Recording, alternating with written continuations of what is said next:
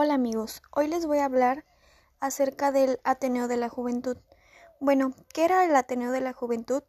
Es uno de los movimientos más destacados del siglo pasado, movimiento cuya labor era promover la cultura en sus diversas manifestaciones e impulsar la educación en México.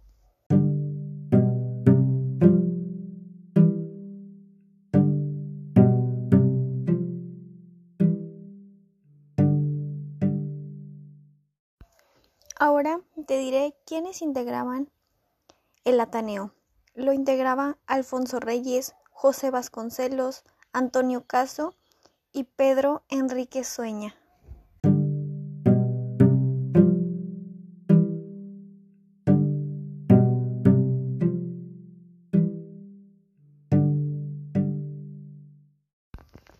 ¿Qué corriente filosófica sustentaba el Ateneo de la Juventud? La sustentaba el positivismo. ¿Qué era lo que quería el Ateneo para México? Bueno, en este caso quería la libertad de pensamiento y progreso de México.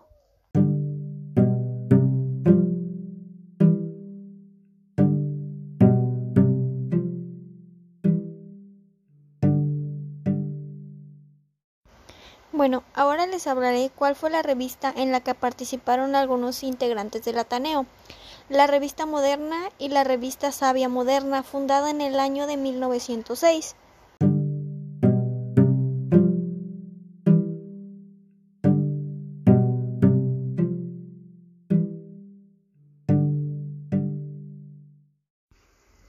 Como último punto, ¿por qué los ateneístas hacen énfasis en el estudio de las humanidades?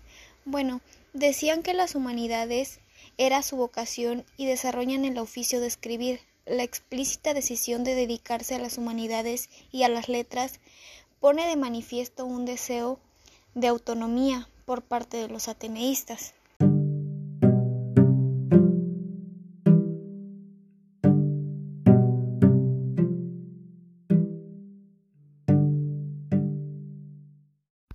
Bueno amigos, espero y esta información les sea de mucha ayuda y nos vemos en el próximo episodio.